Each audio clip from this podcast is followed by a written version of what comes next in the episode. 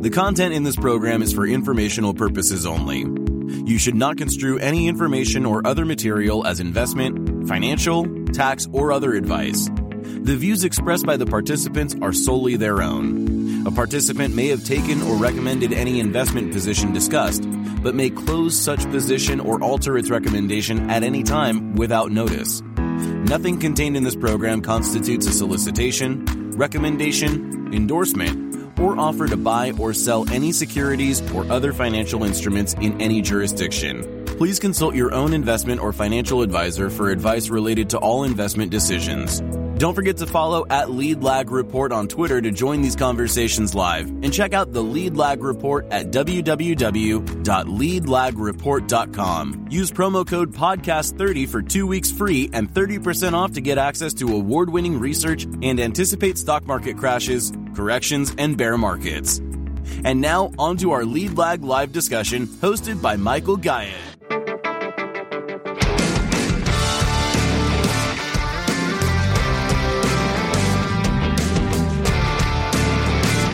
My name is Michael Gayed, publisher of the Lead Lag Report. Joining me, our special guest for the hour, Joseph Wang. Joseph, I just want to make sure I assume you can hear me okay. Yeah, I can hear you. And first of all, thanks so much for inviting me, Michael. Yeah, yeah, no, uh, this will be a, a good conversation. I was just reviewing some of your recent podcasts. For those who are not for, familiar with who you are, your background, talk through to the audience what you've done and uh, your experience briefly at the Fed. Sure. So I was recently a trader on the open markets desk at the Fed. So what I did there was basically carry out Fed trades. So for example, trading repo, but also studying the financial system. So I was there during the time of QEs, QT and QE. So um, basically looking at banks, talking with market participants, looking at all the confidential data the Fed has and figuring out how the financial system works and how QT would affect banks and the financial markets. Okay, now one of the things that I think is perhaps underappreciated is that the Fed is a complex beast. Uh, everyone always thinks about the Federal Reserve in terms of interest rates as as if that's the only thing that the Fed really does, while everything else gets kind of buried underneath. Talk through to the audience that that complexity of the Fed and, and how the Fed touches much more than the cost of capital. So the Fed is actually a ginormous organization. So you have the board of governors in DC. That's where all the power resides. But you also have a lot of reserve banks, and they touch upon not just interest rates, but also regulating the banking system. And that's actually super important because banks create money, they make loans. And so having that regulatory valve gives the Fed a lot of insight into what's going on into financial and real economies. It's banks is where that intersects. And it also gives them power in shaping how things, how capital is allocated. For example, in the past, there's been a lot of talk about greening the financial system. Now, the Fed would have some power to be able to shape whether or not banks can make loans to certain industries, for example. The part of the Fed that I'm most familiar with has to do with how it interfaces with the financial markets.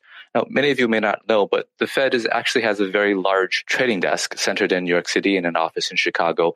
And the Fed is basically always monitoring what's happening in the markets it's, it itself is obviously is a large market participant through its QE operations, repo operations, and FX swaps. But the Fed actually is, uh, well, receives dealer research from basically all the major dealers. We read that. We talk to dealers daily, talk to hedge funds, talk to banks, talk to GSEs, money market funds, and a whole gamut of people to try to figure out what the market is thinking and inform, take that information and inform market, uh, inform the FOMC. And so that's basically what I would be doing. Okay, so so and I've heard you talk about this before that you believe that there's a a struggle within the Federal Reserve as to what to do, right? So I think a lot of people speaking about sort of myth busting or changing narratives. A lot of people seem to think the Fed is one person, which is Powell. But I want you to talk through what you suspect may be happening behind closed doors in terms of how different Fed governors, how different analysts are looking at the current macro backdrop and maybe have quite a bit of variability in their views on what to do about it. So the Fed always tries to put out a united front, and many people have written uh, books about this, people who work at high levels in the Fed. But there's a tremendous amount of lobbying that goes on internally within the Fed and when they make a decision. So they always want to put on a united front. This is the same for the ECB or anything like that. But if you look at, let's say, past meeting notes you'll know that there's often dissent, but that's often papered over. The most important people in the Fed. No, it's it is not just Jerome Powell, but a lot of it is him, him and the two vice chairs, which is one of which is the president of the New York Fed at the moment. That's Williams, and also soon be uh, Vice Chair Brainard. So these three people, they're called the Troika in the Fed, and they have the most sway. Now, even if there are many other people who disagree with them, they basically what they say carries the day. Now, to, to your broadly, to your point more broadly about how the Fed makes decisions, I, I think it's something that's that that I've become to come to see is that the Fed is actually much more politicized than it has in the past, as everything else in, in our nation is. If you look at, for example, public donation data when it comes to political parties, you'll note that the Fed, uh, maybe not surprisingly being government agency, is actually a very blue agency. And so the talking points that come from, let's say, the administration oftentimes filter into the Fed. And in many ways, personnel is policy. So when you have decisions, let's say, what to do about whether or not inflation is transitory, and then you have a lot of people of a certain political party wanting to pass very large fiscal spending bills that they think are important, and then tell everyone that inflation is transitory so they can do that, those talking points get filtered into the Fed. And they basically show up in policy. Now, even if at the top, maybe people don't necessarily hold that view, that filters in indirectly through staff reports and the amount of information they get held. And so that I think has a direct impact on policy. And that might be probably one of the reasons why we have this very strong, I think, policy error the past year where inflation is very high. And until recently, rates were at zero and QE was ongoing. It's that political aspect that filters into how people shape it. Because fundamentally, macro, it's not really a real science. There's no reality to it. There's a very strong, I guess, subjective factor. And that is easily manipulated by what you see on TV and what your political beliefs are. So I haven't actually heard that before, although I think subconsciously most people probably may believe that you know they may be more blue in your words and that kind of goes to this this point that you mentioned that the one of the things the Fed can do is direct loans to certain industries. Now, I've had a number of different thought leaders on these spaces who have made the argument that one of the reasons we're in somewhat of an energy crisis here is not just Russia Ukraine, but underinvestment in the space because of an ESG mandate that various government players would, would push through. Talk through how actually that works in practice, meaning if you have a, a, a particular bill that's going to be passed or you have a particular industry that you want to go after, what is it that the Fed actually what, what does the Fed actually do with that information? What, how do they actually act on that? So I, I, don't believe there's any legislation that penalizes at the moment. It could happen from the, let's say, if you're not so much of, if you're a bank that has its own internal values, or if you're like a large capital markets investor, like a hedge fund or a private fund, and you have your ESG values. But strictly from the regulatory side, what could happen if they wanted to do something like this is to have some kind of surcharge for loans to loans that affect industries that are you know not ESG friendly, and that charge could be end up costing a bank more capital, making it more expensive for them to make. And if that's the case, then that would be discourage banks from making loans of that of that kind, basically making it more expensive for them to do it. And you could think of it as if you're part of that camp as uh, forcing certain parts of the market to internalize the externalities that uh, a polluting industry would cause. But so that's one way to do this. And I don't know if that's how they would do it. The thing is, it seems that because at the moment, the political powers in the Fed don't are not in that direction. Maybe if Brainard was governor, was chair one day, that would be the case. But uh, it doesn't seem like that's that's how they're acting right now. Although they're making noises and they have a commentary on greening the financial system. And if you see across the pond in Europe, they're thinking about this. So it does seem to be a trend, just just not right away here.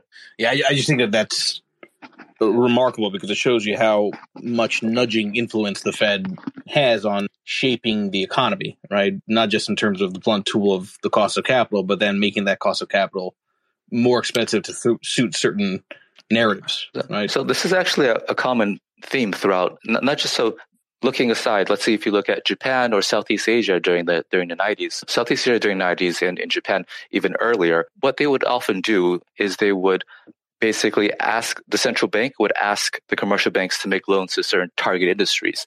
And by that way, basically have an industrial policy and funnel loans and capital to promote the growth of them of these industries. So it is it's a very common lever for a central government to exert control in industry through the central bank into the commercial banks and allowing the commercial banks to give money to certain industries. Now, traditionally, the U.S. has not been like that. I think if you step back, it seems like the U.S. seems to be moving towards more and more of a command and control economy. So, but to be clear, that's not necessarily bad, depending on whether or not the policymakers are good.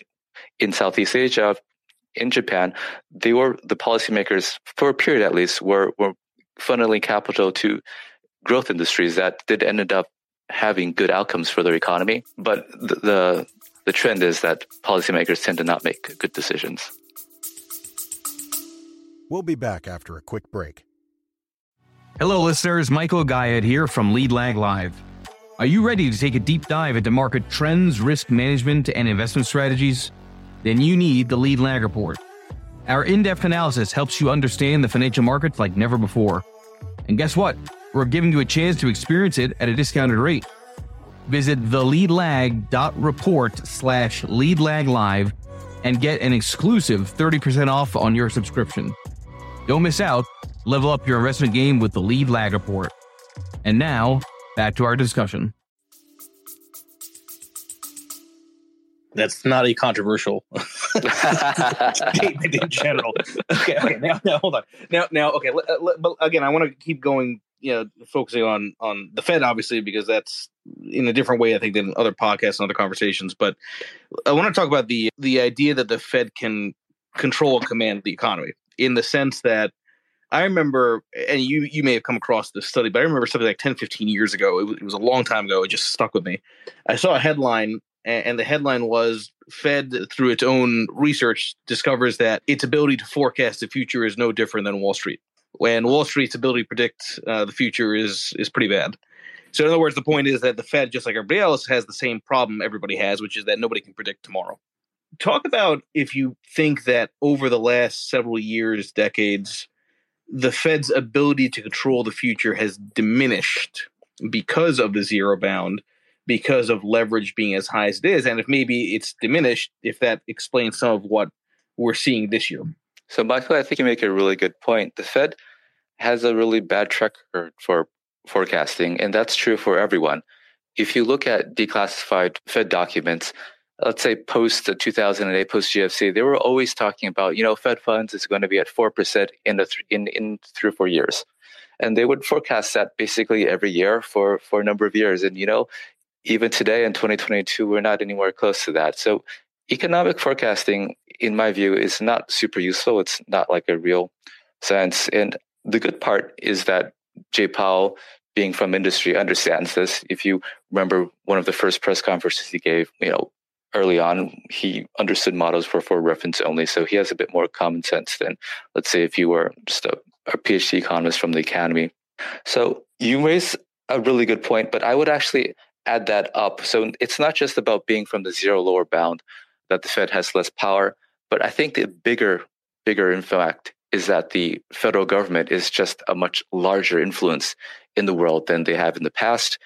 And the federal government has very has a lot of influence on well, first of all, the federal government is immune to interest rates, right? So if you're the Fed and you want to tampen down economic activity by toggling interest rates, and well, let's say we're back 100 years ago where the federal government is very small, then it's very effective because when you raise interest rates in the private sector, they get squeezed a bit and maybe they dampen down activity. And if you lower interest rates, maybe the opposite happens. But if you fast forward to how the world is structured today, you have a very, very large uh, federal government. And if rates are like, let's say, 10%, 20%, eh, they kind of don't care, right? So if the federal government sends, they just spend and they just borrow it. So when you have a large portion of the economy that is indifferent to interest rates, naturally you have less control over the economy. So that's one point. The second point is to understand that in the modern financial system, treasuries are a type of money. So if you think of what we think of as money, let's say a hundred dollar bill, that's printed by the government, right? I can use that and I can go and buy all sorts of things. A uh, hundred dollars in treasuries is really just money that pays interest. we can't take that treasury and go and buy dinner at Denny's or something, but I can easily liquidate it through one of the world's most deepest capital markets, get some bank deposits and pay. So when the federal government is doing deficit spending, let's say 1.5 trillion a year or two of what they're doing now, what they're really doing is that they're buying physical goods and services and paying for them by printing treasuries. Now, if you have a very large entity like the federal government printing one or two trillion dollars in treasuries every year, then and they're indifferent to interest rates, then again, you lose a lot of control over the real economy. And so I imagine even if interest rates were much higher and you had deficit spending continuing, you would still have a pretty inflationary environment. And having a large entity just indifferent to interest rates, I think structurally weakens the influence the Federal Reserve has on the economy. And there's one, one final detail is that they even don't have as much control over interest rates as they do in the past because, for example, interest rates, let's say 10 year, 20 year, 30 years, a lot of that is due to supply and demand. So if the US Treasury were to decide to lock in longer term rates by issuing more longer dated treasuries, then longer dated rates would rise. So in that sense, I would think that the Fed has lower, less power than than they had before. Your point about being at zero lower bound also extremely valid and definitely a very big problem over, over the past year, 10 years post GFC, so between GFC and now. And we've seen central banks innovate in many ways to to counteract that from negative interest rates, forward guidance, quantitative easing. But I suspect that we're entering into a world where the zero low bound won't be as a big of a problem because in, in my view, we're entering into a world where inflation will be structurally higher. So we don't have to worry about that. What we probably have to worry about is there doesn't seem to be any mechanism to shrink deficit spending or the amount of basically amount of issuance that the Treasury is doing, amount of spending the Congress is doing. Yeah, I'll, I'm definitely going to revisit that. So the way that this works, and this happened during the GFC as well, is that when the Fed wants to do something, it doesn't necessarily have the expertise in house. During the GFC, the Fed started starting buying MBS in size, agency MBS, and it didn't have that internal expertise, and it also outsourced it. So this time around, they also, they chose BlackRock and PIMCO for another program as well for commercial paper, I believe. So the Fed doesn't have this internal expertise at that time to to be able to to do this on short notice. And so what they would do was they would ask someone else to help them out. And it would be, you know, it would be in a client client relationship and with appropriate confidentiality and so forth. And BlackRock, again, very big industry leader, has a lot of expertise in these subjects. So that's that's why they were chosen. I, I think that that would probably be something internal within BlackRock's own compliance. I'm not super familiar with, with how they do that, but that's definitely a concern. And, you know, I mean, that, I mean, it's, it's always, I think it's some, not something the Fed likes as well, being seen as, you know, entangled with these large private, private investment funds. But I think at the time they really had no choice. There, there was no capacity for the Fed themselves to, to undertake this operation. So one thing, though, if something like this were to persist, the Fed would eventually build up its own in house expertise. And that's what happened during the GFC as well. Eventually, all mortgage operations were, uh, they built up their own mortgage team. They hired a bunch of people who had a lot of industry experience and they built it up internally. If, if the Fed were to become actively involved in the bond, the corporate bond markets, or the, let's say the commercial paper market, then they would they would build that those capacities internally. You use the term that they're or the idea that they're losing control, you know, of interest rates or or it's been trending in that direction. But there's always a nuanced discussion because it's always a function of which interest rates, right? So uh, I've made this argument many times that you can have interest rates both rise and fall at the exact same time. It depends on where you are in the term structure, right? So yeah. I, I am curious your thoughts on if if it really is true that the Fed can control the bond market, or if it's the opposite, which is the uh, on the long end of the curve, the idea that the reality is the Fed can't really control longer term uh, interest rates. So the Fed can. So any central bank has, in theory, complete control of interest rates if they want it. They have a giant money printer. They can basically be like the Bank of Japan, just buy as much of that 10 years as they want and it's done. Now, that's not the, so first of all, they, they do have that capacity, that capability. The second is that they don't exercise it. And I mean, so the Fed doesn't, you know, so traditionally the US, we are a market driven economy, doesn't want to be seen as the, let's say, fixing interest rates in the longer dated, dated world. So when the Fed wants to influence longer interest rates, what they do is they just do something a bit more blunt. They just go out and buy more, uh, let's say, longer dated treasuries. And this is called quantitative easing, the goal of which is to compress the term premium, which all else equal means lower interest rates. Um, many people have different views as to whether or not that that's effective. If you see papers published by the Fed, they'll tell you, yes, quantitative easing lowers interest rates. You see papers published by the private sector, maybe not so much. I'm inclined to view that if you go out and you buy, like, say, $5 trillion or something, usually that pushes the price higher, thus yields lower. But again, that's not the only thing that matters. Sometimes when people perceive that the Fed is in the market, then they just sell treasuries. There's a risk on perception, sell treasuries and buy, buy stocks. So it's it's hard to disentangle just just exactly what the impact is. But th- there is a possibility that the Fed could lose control of the yield curve going forward, since at that at the moment at this point in time it's still market determined, and we have a lot of issuance going on. We have inflation very high, and we have some plumbing plumbing reasons where it it could be that the private market is not as able to absorb all this issuance as, as it had passed. But these things are only problems because the Fed allows it. Any central bank has complete control over the interest rate curve. Ah, okay. So now that brings with it a discussion around Japan because you can have control of it, but that doesn't mean you have control of the secondary or tertiary effects of that control on the on the primary thing, right? So yes, and and that's that's you know what you're saying is correct, right? Clearly, the Bank of Japan is is doing exactly what we're talking about, right? And the Fed is going to be more effective than any central bank in the world. Talk through sort of how you're seeing the interaction of the BOJ to what's happening in what could be a currency crisis with the yen if this continues, because I think this is something which is a much bigger story and may being the real black swan this year. So, you know, if you look at that chart, the JPY USD, it looks like it's going parabolic. it's pulled back a little bit past few days. It, it, it is a really big story. See, that's a tremendous amount of depreciation. And like you suggested, Michael, it, it has to do with interest rate differentials. So globally, not just the US, but globally, even the ECB, they're, they're, they're raising rates everyone in the world except the BOJ. Now, naturally, bond markets throughout the world are, highly correlated with each other. So if you have higher rates in the US, that drags off that pushes bond bond yields higher throughout the world. And naturally that should happen in Japan as well. But because of yield curve control, the Bank of Japan basically is not allowing it. So the and, and maybe just sorry, and maybe, maybe just for the audience, for those that are newer, just explain exactly what yield curve control actually means in practice. Yeah, yeah. So yield curve control basically the central bank sets a target. So at, in Japan, it's the ten year, and that it does not want it to exceed uh, twenty five basis points.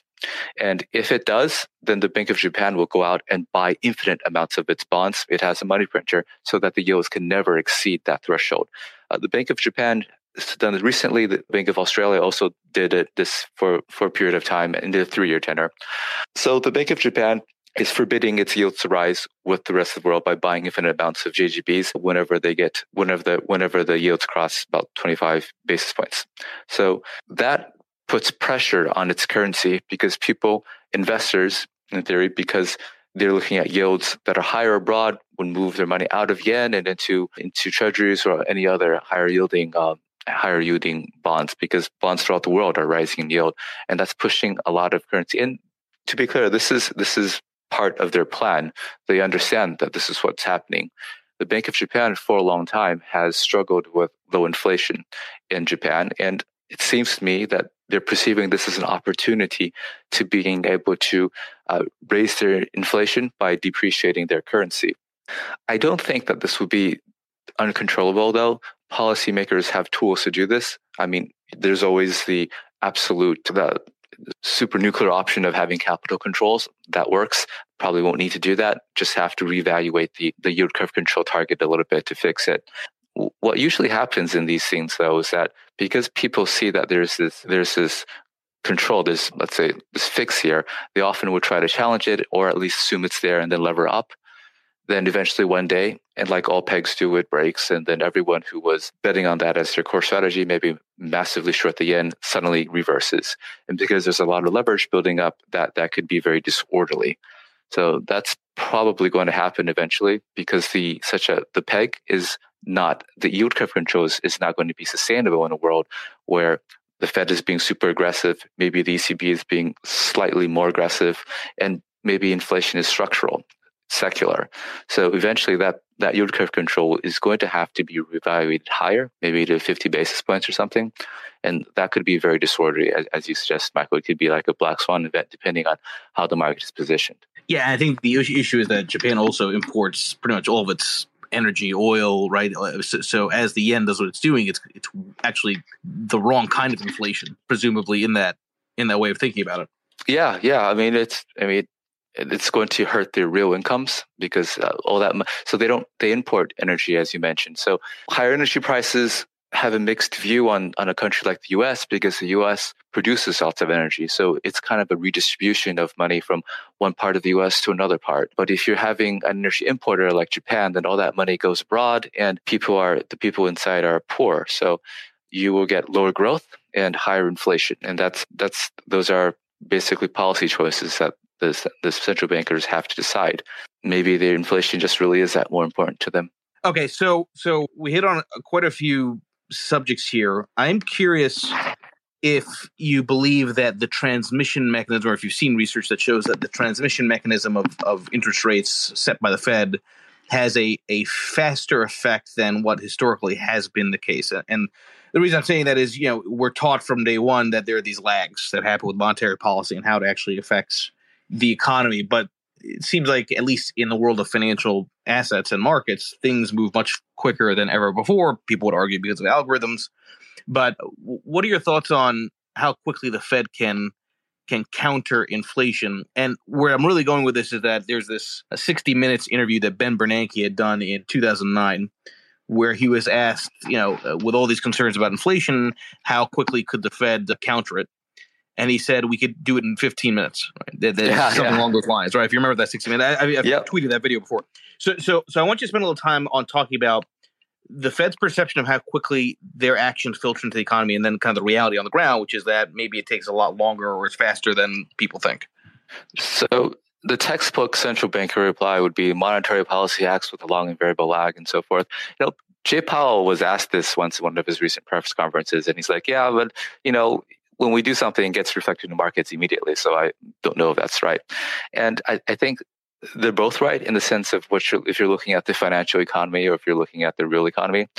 Now, the Fed has only hiked 25 basis points, but if you look at the the two year, the five year, or um, short term interest rate futures, they're basically fully priced in a fairly aggressive front loaded Fed hike cycle. And so that is already in the market. And that is already in the bond market. So if you if you had a position there that you were long bonds, you you were you would have taken losses. So that stuff happens. It, it, does kind of affect different markets differently because normally you would expect, let's say, the amount of carnage you've seen in the bond market to also spill into, let's say, the equity market. But the market participants are a bit different, um, although they are related. So that happens instantly, and I think that is probably the primary transmission mechanism where it could quickly have an effect on the real economy.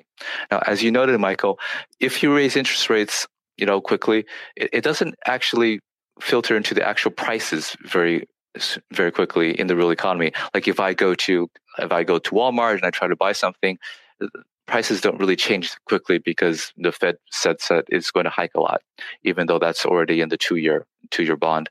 Or if I deposit money at a money market fund or at a bank, I don't also don't see the interest that I receive up already. So that stuff happens with a very long lag. If you're looking at deposit rates narrowly, if the Fed hiked 100 basis points, the, the typical depositor will only see a fraction of that and also many, many months afterwards. So how it feeds through to the real economy is, is very slow.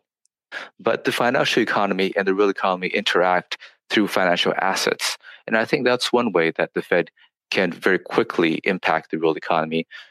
Basically, if you take a haircut on your financial wealth, let's say risk assets go lower, bonds sell off, then you're very quickly removing money from the financial system. You're removing demand because demand is just, you know, accounts numbers in your, let's say your Schwab account. So when you have less wealth, you spend less, and that's a very efficient way to reduce demand. Now it affects people unevenly because people buy different financial assets and have different levels of their net worth in financial assets. But I think it, it does, you can think of it as a reverse of what Ben Bernanke was trying to do post GFC. Post GFC, as we famously know, there was a wealth effect, portfolio rebalancing, trying to boost the stock market up because inflation was low, growth was low. So maybe if people were wealthier, they would go out and they would spend more, which would boost demand. Now we have too much demand. Inflation is very high. So you're basically a quick way for the Fed to do that. The quickest way I think that they can would be to have a negative wealth effect and uh, take away some of that quote unquote demand, excess demand.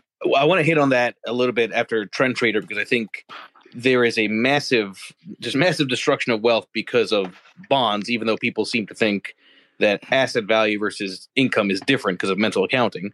I would argue that you've had a tremendous disinflationary shock just from the way bonds themselves have behaved, which makes sense because higher yield should be disinflationary, which we'll talk about. Right. We'll be back after a quick break. Foodies unite with How You Dish. It's social media with a secret sauce. Food, the world's first network for food enthusiasts. How You Dish connects foodies across the world. Share kitchen tips and recipe hacks. Discover hidden gem food joints and street food. Find foodies like you. Connect, chat, and organize meetups. How You Dish makes it simple to connect through food anywhere in the world. So, how do you dish? Download How You Dish on the Apple App Store now.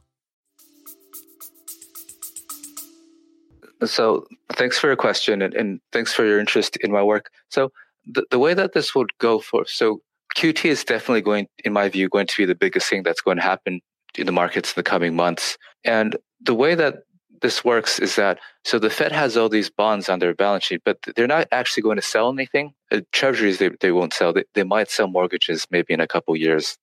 And you can see that in the design of the QT program. In the QT program, so it's $95 billion total, 60 billion for treasuries and 35 for agency MBS.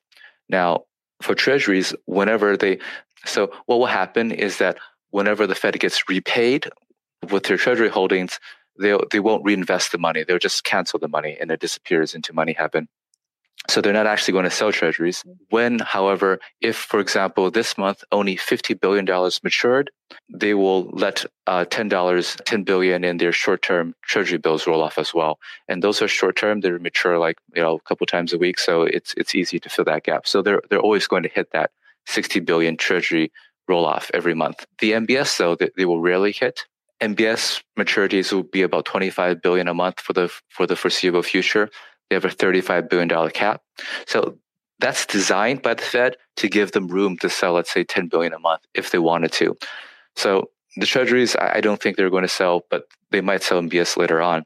What, what, what but to, to, to your point though, what happens for how this, how QT affects longer dated rates? I would not watch the Fed what I want to do is I want to watch very carefully what the US Treasury is going to do. And they're going to have their quarterly refunding next week. That's what you watch. So you want to watch that because what QT is doing is that the, the Treasury is refinancing the debt they owed owe to the Fed by borrowing from someone else in the private sector. So how that affects rates depends on how the Treasury is refinancing that debt. Is it going to issue, let's say, 10 year bond or is it issue a 20 year bond or 30 year bond or maybe shorter dated? Now, going forward, if it decides to issue, let's say, a bunch of longer dated debt to re, to refinance the debt held at the Fed, then that's going to increase the supply of duration in the market. So that could push uh, longer dated rates higher. I think what's happening is that the market is beginning to try to price in what that extra supply of uh, bonds in the market will do. Obviously, it's going to make bond yields go higher, but it's really hard to price something like this because the level is so high. It's in the trillions, and it's it's not easy to see, at least from my perspective, what who would buy that at, at what price. So I, I would expect the sell off to continue, and I've written about this for the past a couple months when the when the yield curve was flat to inverting. I was saying that they would we were at the cusp of a great steepening, and I think that we continue to see that. So let's go to the the name of the space here, Joseph. So risk off for stocks is coming. I've I've I've, lo- I've been anybody that's been tracking me knows, and I've been very public in saying this. I've been having a, a very hard time this year because in my world, from a risk on, risk off perspective, I need treasuries to work.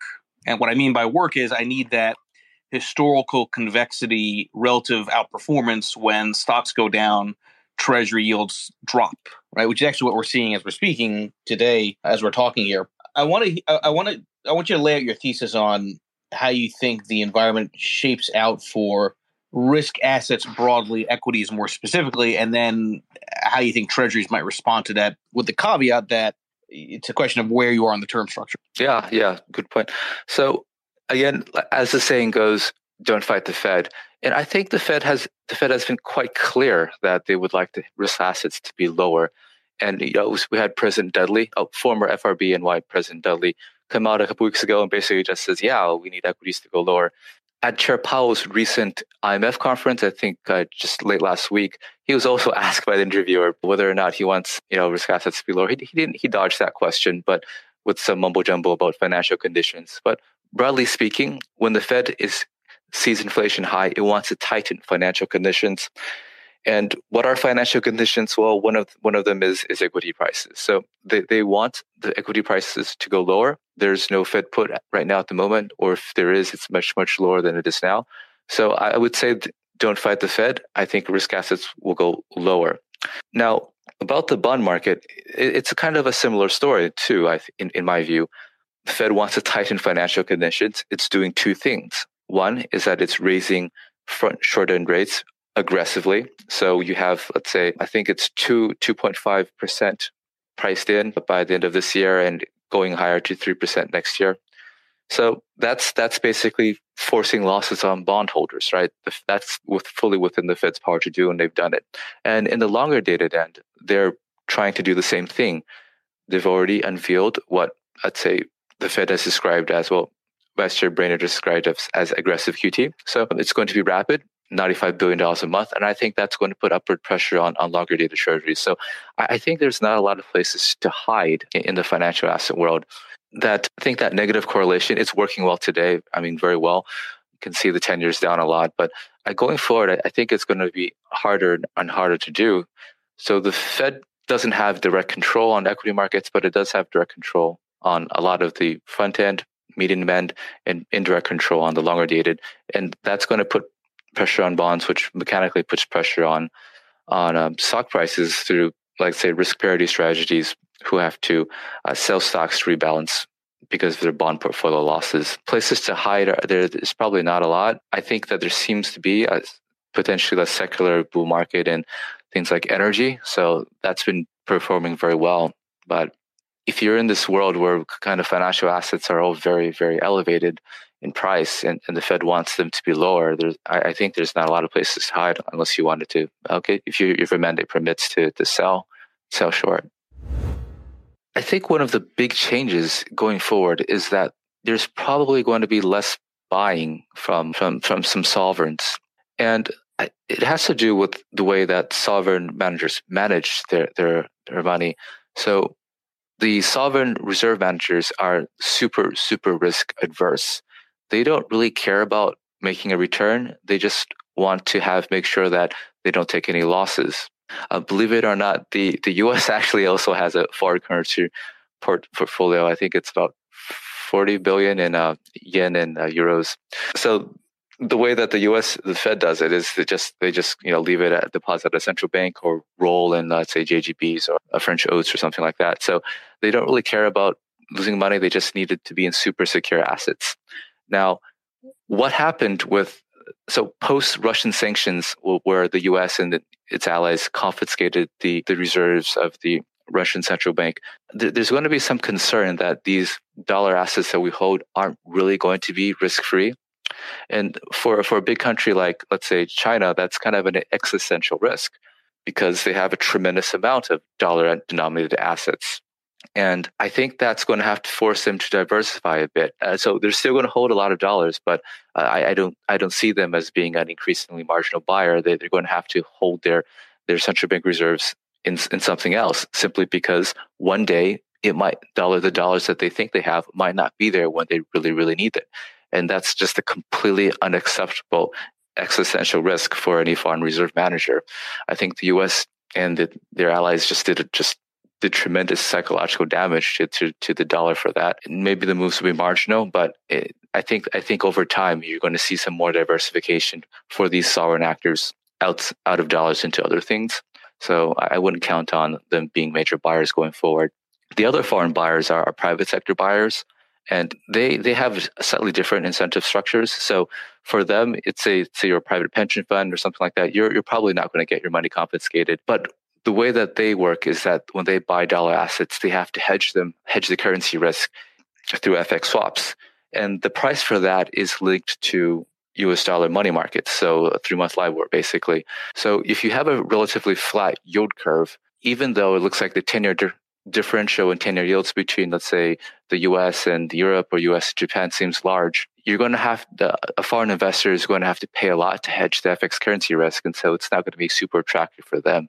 So going forward, until the curve steepens uh, even more, I, I don't see private foreign investors being large marginal buyers either maybe I'll ask the question since he sent me a direct message on. So, the question around sort of the the Fed call instead of the the Fed put, and what I'm going to assume was a bearish take on his view that in Q2, what are the risks of some form of yield curve control or some form of emergency QE? Um, I will say before you answer that, Joseph, that it is not impossible to see the Fed do a complete about face very quickly, and a good example of that is what happened in 1987, where the Federal Reserve was hiking rates uh, all the way basically up until the crash of 87. And then Greenspan, having just gotten the jobs, had to start lowering rates. So, talk through sort of the risks of the market, or rather, the, the Fed maybe completely changing its stance if the market tells them to, based on what could be a pretty big decline some believe might be coming.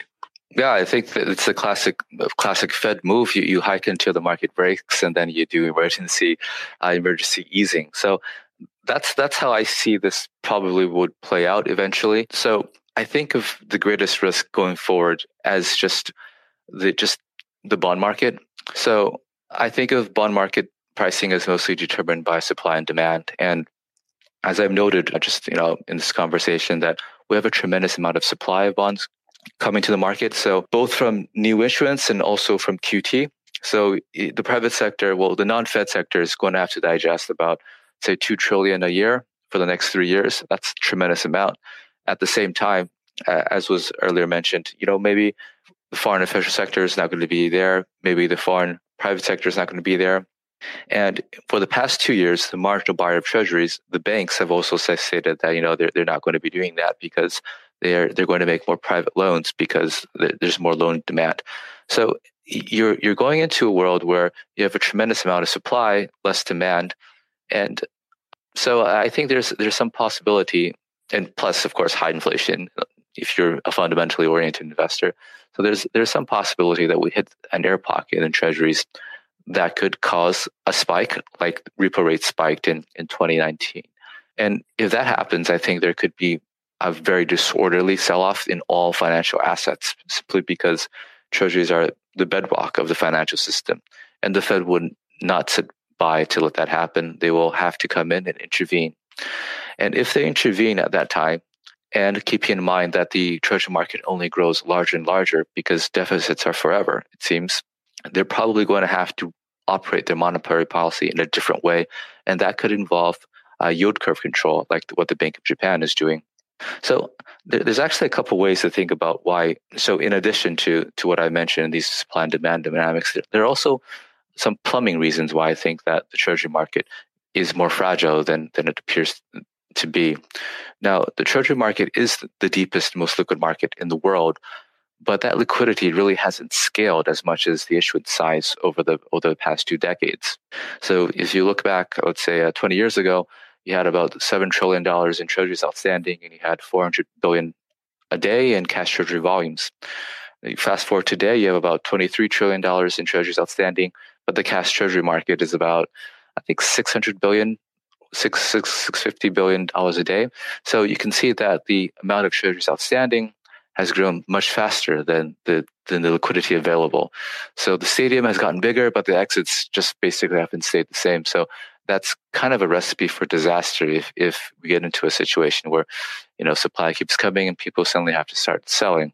And yeah, there's also an issue of balance sheet capacity for, let's say, people who depend on repo financing might not be able to get the repo financing they need because the pipes that bring that repo financing are, are not as wide as they were pre GFC because of regulation. So that that's what I think is is a, a black swan, potential black swan in the coming quarters, which would which would, as the question suggests, force emergency 180 in their in the stance of monetary policy. Well, which goes back to the point that for all these forecasts around what the Fed's going to do and the Fed's own forecasts, it just doesn't matter at the end of the day because nobody nobody really knows what can what comes tomorrow, and there's plenty of examples in history like that. Now, one thing I want you to explain, Joseph, for the audience here is because I heard this quite a bit over the years is this narrative that the the treasury market has has has had this constant bid for a long time because there's institutional mandates that say that they have to hold treasuries, right? That treasuries have to be the collateral of choice. Explain to the audience how that ends up happening in terms of the plumbing when you're dealing with banks. And, you know, this is partially hitting on reverse repos and things like that. But I want you to kind of talk through that because the other side might be that, well, if if governments and if the Fed is is fast enough, maybe they can simply make more of those mandates to keep that bid even larger than before, even though it's artificially legally driven. That's a, that's a that's a really good point, and they have been doing something like that, and they could up that up those regulations. So if you if you're like a bank or asset manager or anything like anyone a company, oh, if you're a, you know an individual, you always have to keep some liquidity on hand, right? If you are a retail person, you have like a checking account that you have some some money in that you that you use for your day to day cash needs. Now, pre GFC, the way that the the banking system worked was that they would they would keep their rainy day cash as deposits at other banks. This is uh, well, this was basically the federal funds market. So if you're a, if you're a giant bank, you had some let's say a billion dollars in liquidity. Okay, what would you do?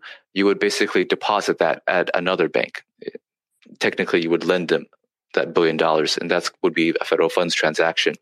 So the banking system held liquidity within itself. And as long as there's no counterparty risk, that worked perfectly. So if Bank A deposited money at Bank B, next day they needed the money back, that they would get it back, not a problem. But during the GFC, something fundamental changed in that assumption, and that was that credit risk reemerged. So Lehman went under. So all the people who deposited money, deposited their liquidity at Lehman, suddenly did not get access to it, right? And if they can't get access to it, maybe the payments that they owe other people also they can't make. And so all that liquidity that the banking sector thought existed disappeared because of counterparty risk. And this was not just true in the banks, but this was true, uh, for example, for many other private investors as well. Private, some private investors held AAA rated mortgage-backed securities, thinking that they were safe and liquid assets, and then they turned out to be not safe and liquid assets. And so that, of course, if you're if you are a private investor who needed liquidity to the redemptions of your investors, you would not be able to make them. So the decision was made post GFC that from thenceforth, one, all these important financial actors like banks had to hold more liquidity, and two, that what could qualify as liquidity had to be sovereign assets. So you could not, let's say, hold a billion dollars on deposit at another bank as your safe liquid assets because the bank could go under like it did uh, during the GFC. You could only hold safe assets in the form of treasuries or deposits at the Fed. So these two regulations increased the demand of treasuries for the banking system uh, pretty pretty sizably. But similar regulations were also rolled out to, um, let's say, uh, government-sponsored enterprises like, let's say, uh, federal home loan banks and Fannie Mae, and so forth. And as I understand, uh, in the more let's say the, the, the insurance industry also has to has taken mind something similar. So this basically manufactured a lot of demand for treasuries. But if you look at the way that the uh, if you look at our federal deficit, it, it only goes higher. So um, if you have infinite supply of something, you, you, eventually you run out of buyers. Some things that he could do to to change that would be um, to make it to make it easier for banks to hold um, treasuries without it affecting their capital. So what this means is that they would cut exempt treasuries from the leverage ratio, and that would basically instantly create infinite demand for, for treasuries. Um, I don't think they would do that unless they really have to, but um, I think that would be the nuclear option that could solve this problem. And maybe for the uh, last three minutes here, we'll have one final audience. Uh, and again, everybody that's here, please make sure you follow uh, Joseph and check out uh, his website as well. Uh, Abdul, go ahead and unmute yourself. Yeah, thank you for having me, Michael. And I just had a question that. So I think so. I think the, that that's a really good point. Obviously, the Fed can't print more oil. Have a negative supply shock. The Fed has less tools to do that. But I think part of I think part of what's happening in, in the US at least, and not so for the Eurozone, but there is also a very strong demand component for for inflation as well. I think the easy way to see this, and Jason Furman has a very good article on this, is to see that you know real growth in the U.S. is is high, right? So if you have real growth high, it just can't be completely a negative supply shock, which would imply lower real growth. And we actually have stronger demand as well, and it's not hard to see why. Um, the federal government tremendous, tremendous amount of uh, fiscal spending during the pandemic, and so that that kind of goosed up demand a bit. So the Fed may cannot I guess, fix those supply shocks, but they can do something to affect aggregate demand. And if, if you look at, so what Chair Powell points to a lot is that he points to, let's say, the job market, which is, in his view, on fire. People have offers, wages keep going higher. And I think that's a pretty, pretty clear sign of strong demand. So if you could temper that a bit, you know, maybe instead of giving 10 job offers, maybe just get two, that, that has some impact on inflation. Um, it's going to be, of course, hard to do that because the economy is complicated and you know rates is a blunt tool. But I think there's a demand component that they can that they can moderate a bit.